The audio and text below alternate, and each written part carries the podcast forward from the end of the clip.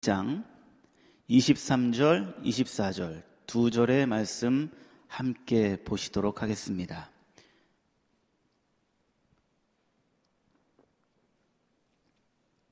요한복음 12장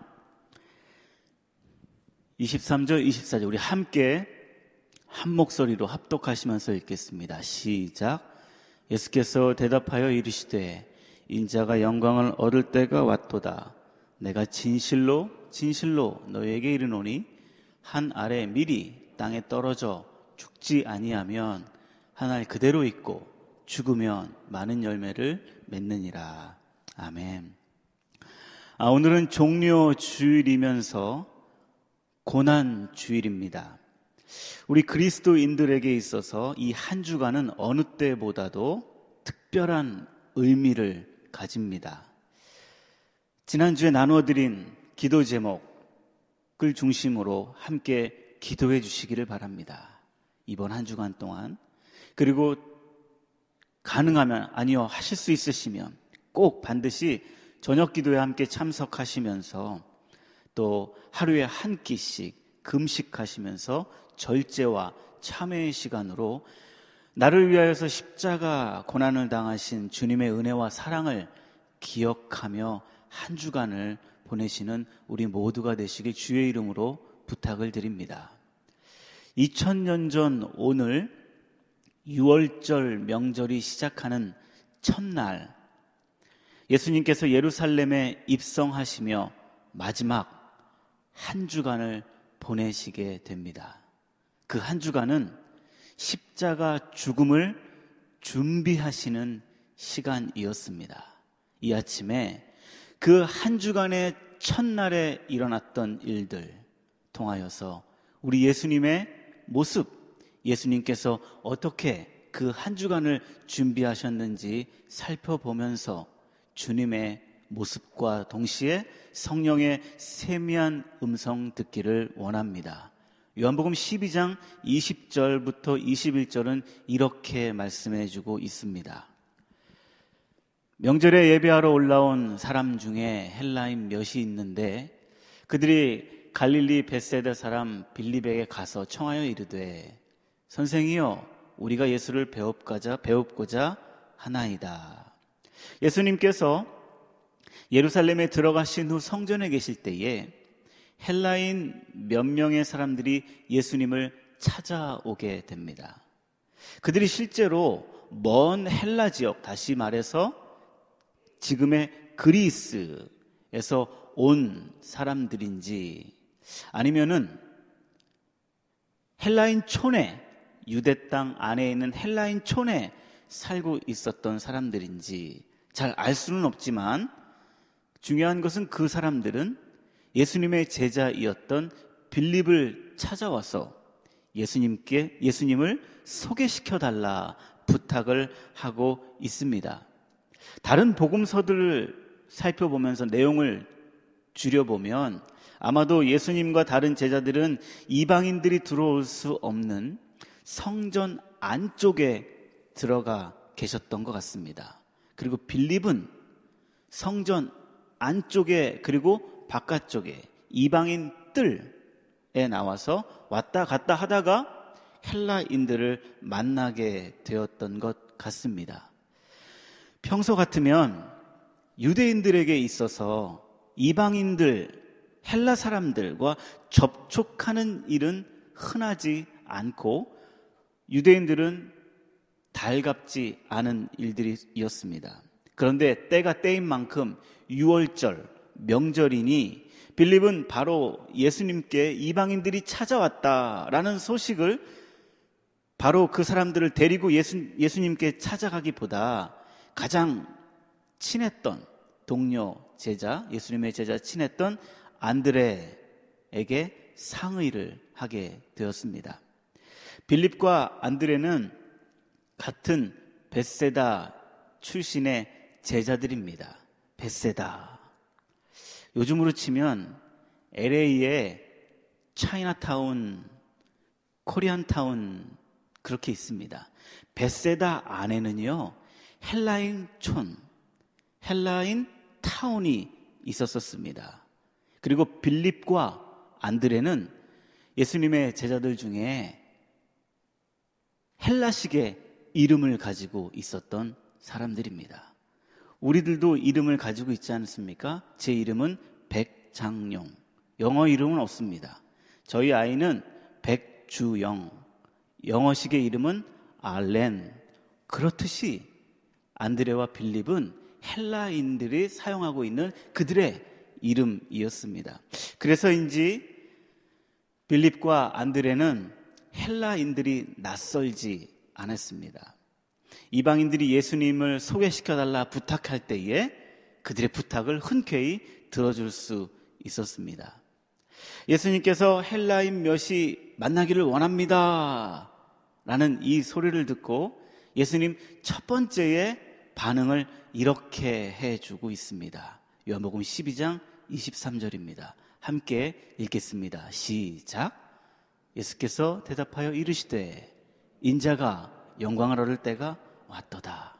예수님의 첫 번째 대답은 인자가 영광을 얻을 때가 왔도다. 이 대답을 들었을 때 빌립과 안드레가 어떤 마음이었을까요? 인자가 영광을 얻을 때가 왔다? 아마도 빌립과 안드레는 이렇게 생각했을 것입니다. 그러면 그렇지. 옳지. 3년 동안 그렇게 고생했는데 이제 드디어 우리들도 나도 한 자리 차지할 수 있겠지. 이젠 고생 끝! 행복 시작. 실제로 빌립과 안드레가 이런 생각을 가질 수밖에 없었던 근거는 예루살렘에 예수님께서 입성할 때에 너무나도 많은 사람들이 예수님을 환영하고 예수님을 친송했다라는 것입니다. 그리고 먼 지역에 살고 있었던 헬라인들에게까지 그 소식이 전해졌고 헬라인들이 예수님을 찾으러 왔다. 이방인들이 예수님을 만나러 왔다. 우리가 잘 알고 있듯이 헬라 사람들은 종교성이 많은 사람들 아닙니까? 그리고 지혜와 탐구가 아주 밝은 사람들 아니겠습니까? 그런 사람들이 예수님을 만나러 온 것입니다. 제자들이 우쭐한 마음을 가질 수 있었을 것입니다. 그날의 분위기였습니다. 그리고 예수님께서 지난 두 번 예루살렘 올라오실 때와 지금 예루살렘 올라오실 때는 너무나도 확연히 다른 모습을 보여주고 있다는 것입니다. 왜냐하면 제자들을 시키셔서 나귀 새끼를 준비하게 하셨습니다. 이번 예루살렘 성 올라오실 때는 근동 지역에서 어린 나귀를 타고 온다라는 것은 왕들이 평화의 메시지를 들고 찾아온다의 의미입니다. 그리고 사람들이 예루살렘에 들어오시는 나귀를 타고 들어오시는 예, 예수님의 모습을 보면서 약속이나 한 듯이 열광적으로 환영하며 열광적으로 웨커밍 했다라는 것입니다. 그리고 왕과 승리의 상징인 종려나무 가지, 팜추리 흔들면서 호산나 찬송하리로다. 주의 이름으로 오시는 이요 이스라엘의 왕이시여 환영하고 있다는 것입니다. 자신의 겉옷을 벗어서 카펫 깔듯이 야, 그동안 예수님께서 신비한 능력으로 그리고 가르침으로 전국적인 인기를 끌으셨는데 예루살렘에 오신다는 소식을 듣고 이렇게 많은 사람들이 물론 명절이기는 했지만 그것보다 더 많은 사람들이 기존에 보다 찾아왔던 것입니다. 그리고 얼마 전에 죽어 무덤에 장사 지낸 나사로를 살리신 그 사건이 소리에 소리, 입에 입을 타고 들어가서 예수님을 만나러 환영하고 있다는 것입니다. 그동안 고생했는데 이제 우리 됐구나. 이제 우리 한 자리씩 차지할 수 있겠구나. 제자들뿐만 아니라 많은 인파들, 예루살렘에 왔던 사람들도 뭔가, 뭔가 예수님께서 오셨으니 기대를, 기대를 가지고 왔던 것입니다. 예수님이 이때 사람들이 많이 몰려있는 이때에 신비한 능력으로 무엇인가 하나 딱 보여주신다라면 당연히 민족의 해방자로 급부상할 수 있겠고 그리고 지도자로 추앙을 받는 그 영광이 바로 오늘이구나 이때구나 제자들은 이렇게 생각했을 것입니다. 그러나 우리가 잘 알고 있듯이 제자들과 사람들이 생각하고 있었던 그 영광, 영광을 받을 때, 그 받으실 그 영광은 예수님이 말씀하시고 예수님이 생각하셨던 영광과는 너무나도 다른 것이었습니다. 그 다른 것을 24절이 말씀해 주고 있습니다. 24절 말씀 우리가 잘 알고 있는 말씀인데요. 함께 천천히 읽겠습니다. 시작. 내가 진실로, 진실로.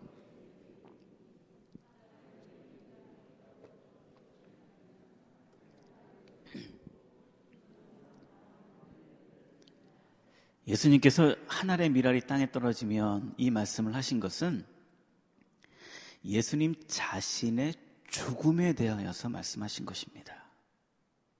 그 다른 의미도 있겠지만 가장 중요한 핵심 포인트는 자기 예수님 자기 자신의 죽음에 대하여서 말씀하십니다. 그러면서 내가 진실로 진실로 너에게 이르노니 우리 글 성경에 진실로 진실로를 원문 성경에 보면 아멘 아멘 이 의미입니다.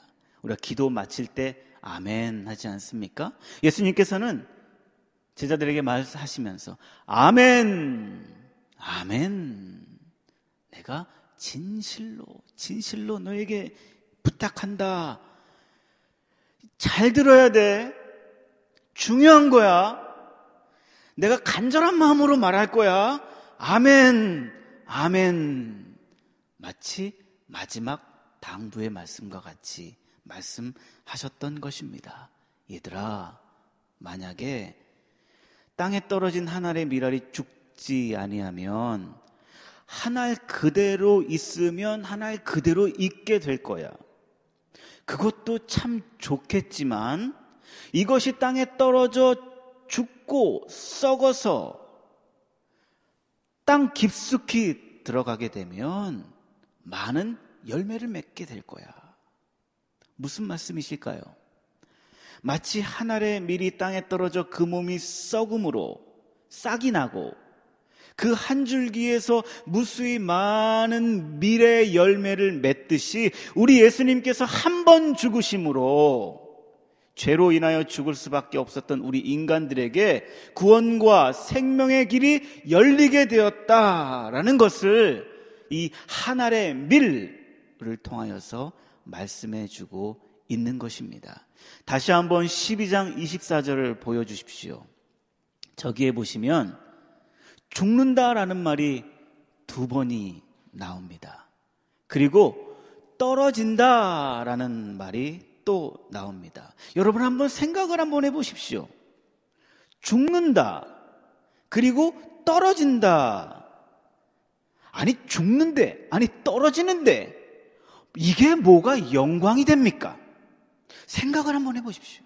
죽는데, 떨어지는데, 이게 뭐가 영광이 될 수 있겠습니까? 그러나 예수님께서 말씀하셨던 죽는데, 떨어지는데 라는 의미는 자신의 죽음 너머에 있는 부활과 인류의 구원 역사를 바라보시면서 말씀해 주셨던 것입니다.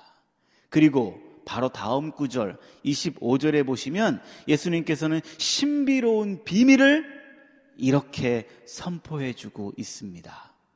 자기의 생명을 사랑하는 자는 잃어버릴 것이요. 이 세상에서 자기의 생명을 미워하는 자는 영생하도록 보전하리라.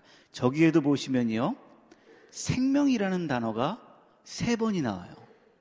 그런데 첫 번째 자기의 생명을 두 번째 이 세상에서 자기의 생명을 마지막으로 영생하도록 다음 스크린을 보여주십시오. 앞에 나왔던 자기의 생명을 그 이 세상에서의 자기의 생명이라는 생명은 육체의 생명입니다. 원문으로 말하면 푸시쾌라는 뜻입니다. 그리고 마지막에 나오는 영생의 생명은 조회라는 의미인데요.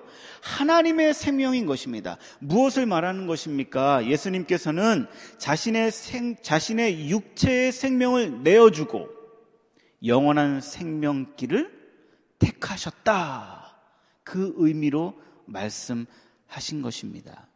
예수님께서 바라보셨던 영광은 내가 높임 받고 사람들에게 떠받쳐 받는 영광이 아니라 자신은 비록 떨어져 죽지만 대신 인간들에게는 영원한 생명을 얻게 하시는 하나님 나라의 영광을 구하셨던 것입니다.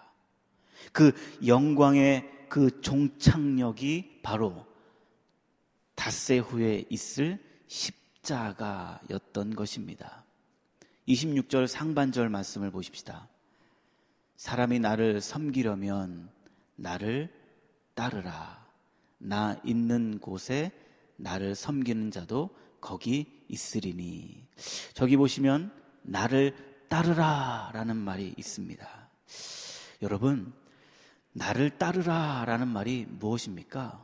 follow me. 나를 따르라의 의미는 말이 무엇입니까? 마태복음 16장 24절에 나를 따르는 것이 무엇인지 구체적으로 이렇게 말씀해 주고 계십니다. 누구든지 나를 따라오려거든 뭐라고요? 자기를 부인하고 자기 십자가를 지고 또 말씀하십니다. 나를 따를 것이다. 주님, 내가 주님을 따릅니다. 라는 말은 무엇인가 하면 나를 부인하는 것입니다. 나에게 허락해 주신 내 몫의 태인 십자가를 묵묵히 짓는 것, 그것이 바로 주님을 따르는 것입니다. 예수님께서는 자기에게 주어진 길이자 이 땅에 오신 최종적인 사명 십자가, 그 십자가에서 죽으시는 것, 그것이 바로 예수님의 최종의 사명이었습니다. 이제 불과 며칠 후에 마지막 사역이 예수님 앞에 남겨져 있습니다. 예수님께서는 그 십자가를 본인의 영광으로 삼으셨던 것입니다. 어떻게 십자가가 영광이 될 수 있겠습니까? 십자가형은 우리가 알고 있는 대로 참혹한 형벌입니다.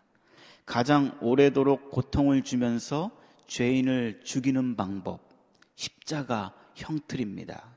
그래서 예수님 당시만 하더라도 여간 죄질이 나쁜 사람 아니라면 함부로 십자가 형을 내리지 않았다고 합니다. 그리고 십자가라는 말이 성경에 그리 많이 단어가 기록되어져 있지 않습니다. 특별히 사도행전에 보면 십자가라는 단어가 기록이 되어 있지 않고 나무에 달려 나무에 달려 죽으시다. 그 정도로 유대인들에게는 십자가라는 단어는 극혐의 단어이었던 것입니다. 그렇게 참혹하고 무서운 형벌, 그 십자가를 예수님께서 왜 받으셔야만 했을까? 그것은 우리가 받아야 할 형벌이 그 극혐 십자가의 형벌만큼 참혹하다의 의미입니다. 우리 대신에 예수님께서 무서운 형벌을 받으시고 돌아가셨습니다. 우리의 죄값을 그분 대신 치르시고 그로 인하여서 우리는 풀려 자유의 몸이 된 것입니다. 복음서에 보면 우리와 같은 딱 한 사람, 자기가 십자가 지고 죽어야 되는데 딱 한 사람 예수님께서 십자가 대신 짓고 이 사람은 십자가 형벌을 감면해주고 석방했던 기록이 있습니다. 이 사람은 흉측한 죄인이었고 밀란을 일으켜서 살인을 저질렀던 게다가 강도 짓을 해서 십자가 사형 언도를 받았던 사람입니다. 그 사람을 영상을 통하여서 보시겠습니다.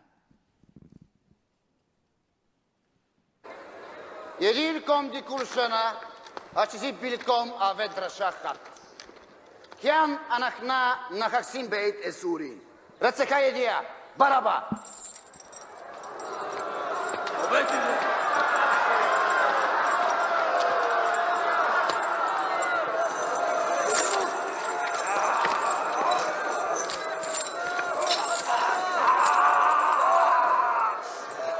Седаен ман баин Антон деше си билком. Ръцеха бараба, оешуа, кримешияха. רמה, הוא חלל. שזה ברבה. שזה ברבה! שזה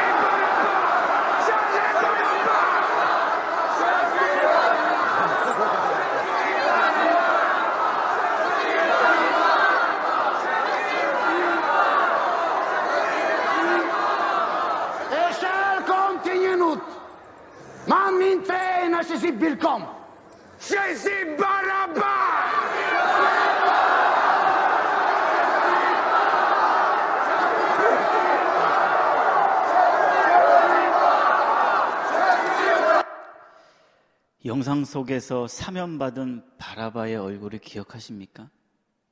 어, 이게 웬일이지? 그 모습을 보면서 빌라도의 당황스러운 얼굴 기억하십니까? 군인들의 당황, 당혹한 그 얼굴.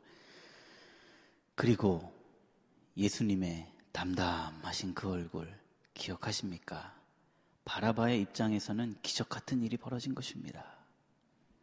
하루 뒤에 자기가 달려 죽어야 했던 그 십자가에 예수님이 대신 달려 죽으셨습니다. 우리가, 제가 바라바입니다. 제가 달려야 할 십자가에 예수님께서 대신 달리셨던 것입니다. 참혹하고 혐오의 상징인 십자가는 예수님께서 대신 지셨기 때문에 이제 우리에게 저주의 상징이 아닙니다. 십자가는 바라바와 같은 사람이 예수님께서 대신 십자가 지셨기에 우리가 기쁨으로 감격으로 바라볼 수 있는 것이며 또 우리가 그 자리에 서, 서 있을 수 있는 하나님의 은혜의 자리, 하나님의 축복의 용서의 자리가 되는 줄 믿습니다. 그리고 또한 믿는 우리들이 예수 그리스도의 남은 고난을 나누어 져야 하는 나에게 허락해 주신 십자가를 져야 할 우리의 남겨진 고난이기도 합니다. 마지막으로 예수님께서 구하셨던 인자의 영광은 자신의 영광이 아닌 아버지의 영광을 구하는 것입니다. 예수님께서 얻으신 영광은 앞에서 살펴본 대로 스크린에 보시면 첫째, 죽고 썩어짐으로의 영광입니다. 하늘의 미랄. 그리고 예수님께서 얻으신, 예수님께서 구하신 영광은 십자가의 영광입니다. 마지막으로 예수님께서 구하시는 영광은 아버지의 영광입니다. 27절, 28절. 지금 내 마음이 괴로우니 무슨 말 하리요? 아버지여 나를 구원하여 이때를 면하게 하여 주옵소서. 그러나 내가 이 일을 위하여 이때 왔나이다. 아버지여, 아버지의 이름을 영광스럽게 하옵소서. 저기 보시면 예수님께서 지금 십자가를 짊어져야 할 그 사건이, 그 상황이 성큼 눈앞에 다가왔을 때에 예수님의 심령의 상태를 이렇게 한 단어로 말씀해 주고 계십니다. 내 마음이 괴로우니. 내 마음이 괴롭다. 내 마음이 괴로우니라는 말은 우리 글 성경에 괴롭다의 의미를 원문 성경에 찾아보면 이런 의미입니다. 가득 차 있는 쓰레기통이 엎어져서 그 가득 차 있었던 쓰레기들이 온 사방팔방으로 흩어져 있는 것 같은 상황. 그 마음이 바로, 아, 괴롭다. 뭔가, 뭔가 복잡하고 정리가 잘 되지 않는 그 예수님의 심경. 쓰레기통이 엎어져서 그 안에 있는 쓰레기들이 사방팔방으로 흩어져 있는 그 현실. 이런 인간적인 고민은 예수님께서 지금 이때만 6월절에 올라가셨을 때 이때만 하셨던 것이 아니라 겟세만의 동산에서도 예수님께서는 그런 마음으로 가지고 계셨던 것입니다. 선지자들의 예언이 하나하나 하나하나 성취되어져 갈 때에 아, 이제 내가 죽는구나. 아, 이제 나에게 마지막 때가 왔구나. 성큼, 성큼 다가올 때. 예수님의 마음이 얼마나 불안하셨고, 예수님의 마음이 얼마나 답답하시고, 얼마나 깝깝하셨겠습니까? 오죽하면 쓰레기통이 엎질러져 있는 것 같은 그런 상황의 마음을 괴롭다의 의미로 사용 하셨겠습니까? 그런데 예수님께서는 그 쓰레기통이 엎질러져 있는 그런 마음의 상태를 누구에게 폭발하거나 누구에게 원망의 말을 하기보다 억지로 억누르시고 속으로 그거를 사람들에게 말하면 안 되지 하시면서 절제하시고 절제하시고 간절한 마음으로 다시 한 번 더 하나님께서 나에게 허락해 주신 사명이 무엇인지를 되뇌이시면서 끝까지 사명을 감당하시려는 순종의 마음으로 예수님은 그 괴롭다 한마디 하시며 그 길을 계속 걸어가고 있다라는 것입니다. 그리하시면서 예수님께서는 아버지요, 아버지 이름이 영광스럽게 하옵소서 기도하시고 계신 것입니다.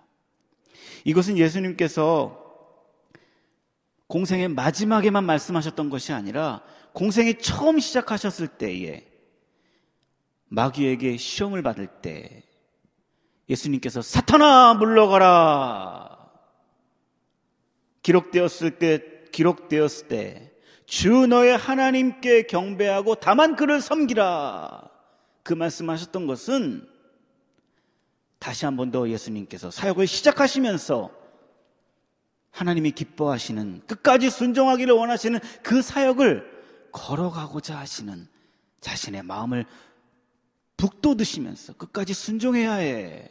시작부터 그리고 마지막까지 예수님께서는 결단을 선포하셨던 것입니다. 예수님은 사람의 영광을 바라지 아니하시고 오직 하나님의 영광을 바라보셨던 것입니다. 비록 고난 받으시고 처참하게 죽는 일이 있지만 십자가에서 이루어야 할 마지막 사역을 감당하시기 원하셨던 것입니다. 십자가에서 죽으신 그때 바로 예수님께서 말씀하셨던 그때입니다. 여러분 지난달에 물이 변하여 포도주가 되셨을 때 그 말씀 들으셨지 않았습니까? 그때 예수님의 어머니가 이렇게 부탁하지 않으셨습니까?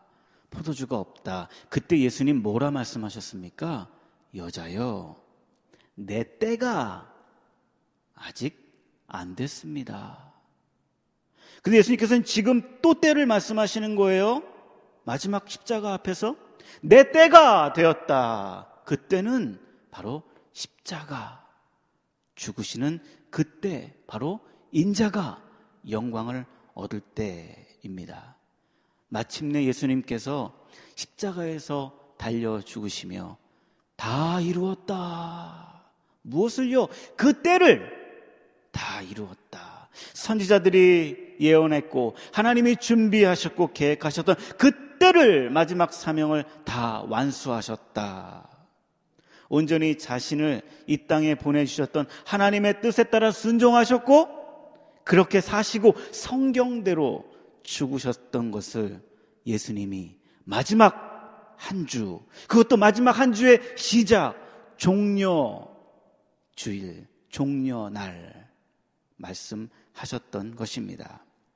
저는 이 말씀을 살피는 내내 예수님께서 앞으로 5일 후에 죽으셔야 되는데 그것도 그냥 죽는 게 아니라 십자가의 극형으로 죽으셔야 되는데 아, 그걸 어떻게 다 아시면서 이렇게 담담하게, 이렇게 담대하게 괴로운 마음은 속으로 가지고 있었지만 어떻게 이렇게 끝까지 순종하시고 끝까지 그 길을 걸어가셨을까?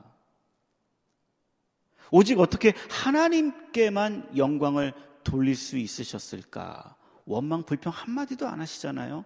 어떻게 그러실까라고 생각하면서 자꾸 저의 모습이 비추어졌고 저의 과거의 삶들이 계속 보여졌습니다.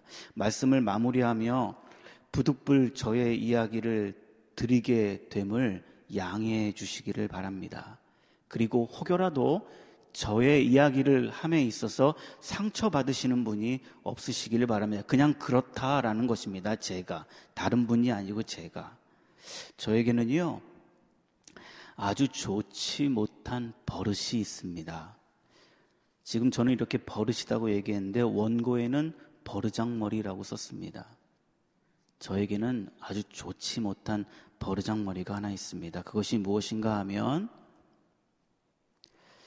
내 마음에 맞지 않는 일을 경험한다던가 내가 듣고 싶지 않은 소리를 들었을 때 제 마음에서 툭 하고 첫 번째 나오는 말이 뭐냐 하면, 에이, 뭐, 그만둬 버리면 되지, 뭐. 딱 이런 자세로. 에이, 뭐, 그냥 그만둬 버리면 되지, 뭐. 그 제가 목사님인데, 제가 목사인데, 목회자인데. 제 마음에서 툭! 그런 일들이 툭! 첫 번째 들었던 생각이 툭 나오는 것입니다. 안 하면 되지, 뭐. 산입에 거미줄 추게 치겠어. 할 일 많어. 얼마든지 다른 일 하면 돼. 그만둬 버리면 되지 뭐. 그 마음이요. 저의 첫 마음이라는 것이에요. 너무나도 부족합니다. 그래서 저는 이렇게 생각합니다. 교인 중에 제일 부족한 형제가 목회자가 된다라고 생각합니다. 저를 봤을 때. 다른 분들은 아닙니다. 그런데 예수님의 모습을 가만히 묵상하고 묵상하고 살펴보면 한 번도 마음이 괴로워서 이 마음이 어떤 마음이라고 그랬죠? 쓰레기통이 뒤집어져 있는. 그래서 거기에 있는 사방팔방 그 쓰레기 오물들이 아이고 온 사방에 있는 그런 상황 현실 속에서도 예수님은 저처럼 에이 뭐 그만 둬버리지 뭐. 안 하지 뭐. 할 일 많어. 그러시기보다 자신의 감정을 누시고 자신의 느낌을 고스란히 표현하기보다 절제하셨던 예수님의 모습이 얼마나 저에게 다가왔는지 모릅니다. 그리고 가만히 생각해 보니까 제가 그런 저의 툭 하는 말들을 누구에게 제일 많이 했나 생각해 보니까 저와 가까이 있는 사람, 제 아내에게 했고, 교회 와서는 저와 가까이 있는 우리 목사님들 앞에서 제가 그런 말들을 툭툭 했던 것이 얼마나 말씀을 준비하면서 회개가 되었는지 모릅니다. 예수님께서는 어떻게 해서든지 쓰레기통이 뒤집어져 있는 그런 상황과 현실 속에서 어떻게 해서든지 그 마음을 추스려 끝까지 사명을 완수하시려는 그 모습이 우리에게 고난주간을 시작하는 오늘부터 우리에게 생각해야 하고 우리가 묵상해야 할 예수님의 모습이 되는 줄 믿습니다. 예수님은 눈앞에 성큼 다가온 십자가를 보시며 겁먹고 두렵고 복잡한 마음 상태. 아이고, 앞으로 이거 어떻게 이거 감당할 수 있지? 라면서 불쑥 떠오르는 첫 마음, 첫 생각을 툭 표현하기보다 모든 일을 하나님을 믿음으로 평가하고 내 앞에 있는 일을 하나님을 신뢰하는 믿음으로 해석하고 내 앞에 지금 일어난 이 상황을 하나님을 소망하는 믿음으로 판단하셨던 것입니다. 사랑하는 성도 여러분, 우리 함께 결단하며 말씀을 마치기를 원합니다. 스크린에 올라온 것처럼 제가 하얀색 부분을 읽겠습니다. 그러면 여러분들은 마스크를 쓰셔서 불편하시기도 하시겠지만 그러나 소리를 내셔서 결단하시는 것입니다. 자, 준비되셨죠? 마음을 담아서 결단하시는 거예요. 나도 예수님처럼 내 앞에 있는 모든 일들을 하나님을 믿음으로 하나님을 신뢰하는 믿음으로 하나님을 소망하는 믿음으로 할렐루야 가득 쓰레기통이 차 있는 쓰레기통이 넘어져서 널브러져 있는 정리되지 않는 상황 속에 계신 분들 이 자리에 계십니까? 내 마음 주체할 수 없을 만큼 마음의 분탕질이 일어나고 혈기가 일어나는 분 혹시 이 자리에 계시지는 않으십니까? 정리되지 않은 것 같고 무엇부터 해야 될지 모르겠고 누구 하나 잡아서 내 마음에 있는 것들을 다 폭발해내고 싶은 그런 마음을 가지고 계신 분은 계시지 않습니까? 나를 썩어지게 하고 나를 떨어지게 하는 고통 속에 계시는 분들은 있지 않으십니까? 앞으로 5일 후 맞이해야 할 십자가를 믿음으로 감당하신 예수님의 모습, 우리의 마음에 담고 이 자리를 떠서 여러분들의 삶의 현장으로 돌아가시기를 주의 이름으로 축복드립니다. 나의 그 썩어짐을 통하여서 생명의 회복과 성장 그리고 풍성한 열매, 내가 죽으면, 내가 썩으면 많은 열매를 맺는다. 예수님 말씀하셨으니, 그래! 나도 죽자! 나도 썩자! 나도 떨어지자! 소망함으로 주님이 맺게 하시는 열매를 믿음으로 바라보시는 우리 모두가 되시기를 원합니다. 끝까지 하나님의 영광을 위해 순종하셨던 우리 예수님처럼 나의 계획, 나의 의, 나의 생각을 다 내려놓고 하나님 아버지께 맡겨드리며 이 한 주간 믿음의 길을 걷는 우리 모든 펠로십의 공동체요 성도님들 다 되시기를 축복합니다. 그 결단, 예수님의 그 길을 걸어갔던 그 길을 우리보다 먼저 앞서갔던 사도 바울, 그분이 고백하셨던 그 고백을 우리 모두 함께 소리내어 고백하시며 말씀을 마치겠습니다. 함께 그 고백을 드리시겠습니다. 시작. 내가 그리스도와 함께 십자가에 못 박혔나니 그런즉 이제는 내가 사는 것 아니요 이제 내가 육체 가운데 사는 것은 나를 사랑하사 하나님의 아들 믿는 믿음 안에 사는 거야. 나 주와 함께 죽고 또 주와 함께 살리라 영원토록 주위에 살리라 주위에 살리라 기도하시겠습니다. 하나님 나 죽고 예수로 사는 삶 살게 도와 주시옵소서. 예수님 걸어가셨던 그 길, 십자가의 길, 고난의 길, 그러나 복잡한 마음을 가지고 계셨지만 정리되지 않은 감정, 두려운 마음 가지고 계셨지만 그것을 다른 사람들에게 나 자신에게 폭발하고 터뜨리기보다 묵묵히 그 길을 걸어가시며 끝까지 순종하셨던 예수님의 모습, 나의 모습 되기를 원합니다. 이번 한 주간 그 삶 살아내게 도와 주시옵소서. 주 예수 그리스도의 이름으로 기도드리옵나이다. 아멘. 다 같이 자리에 일어나셔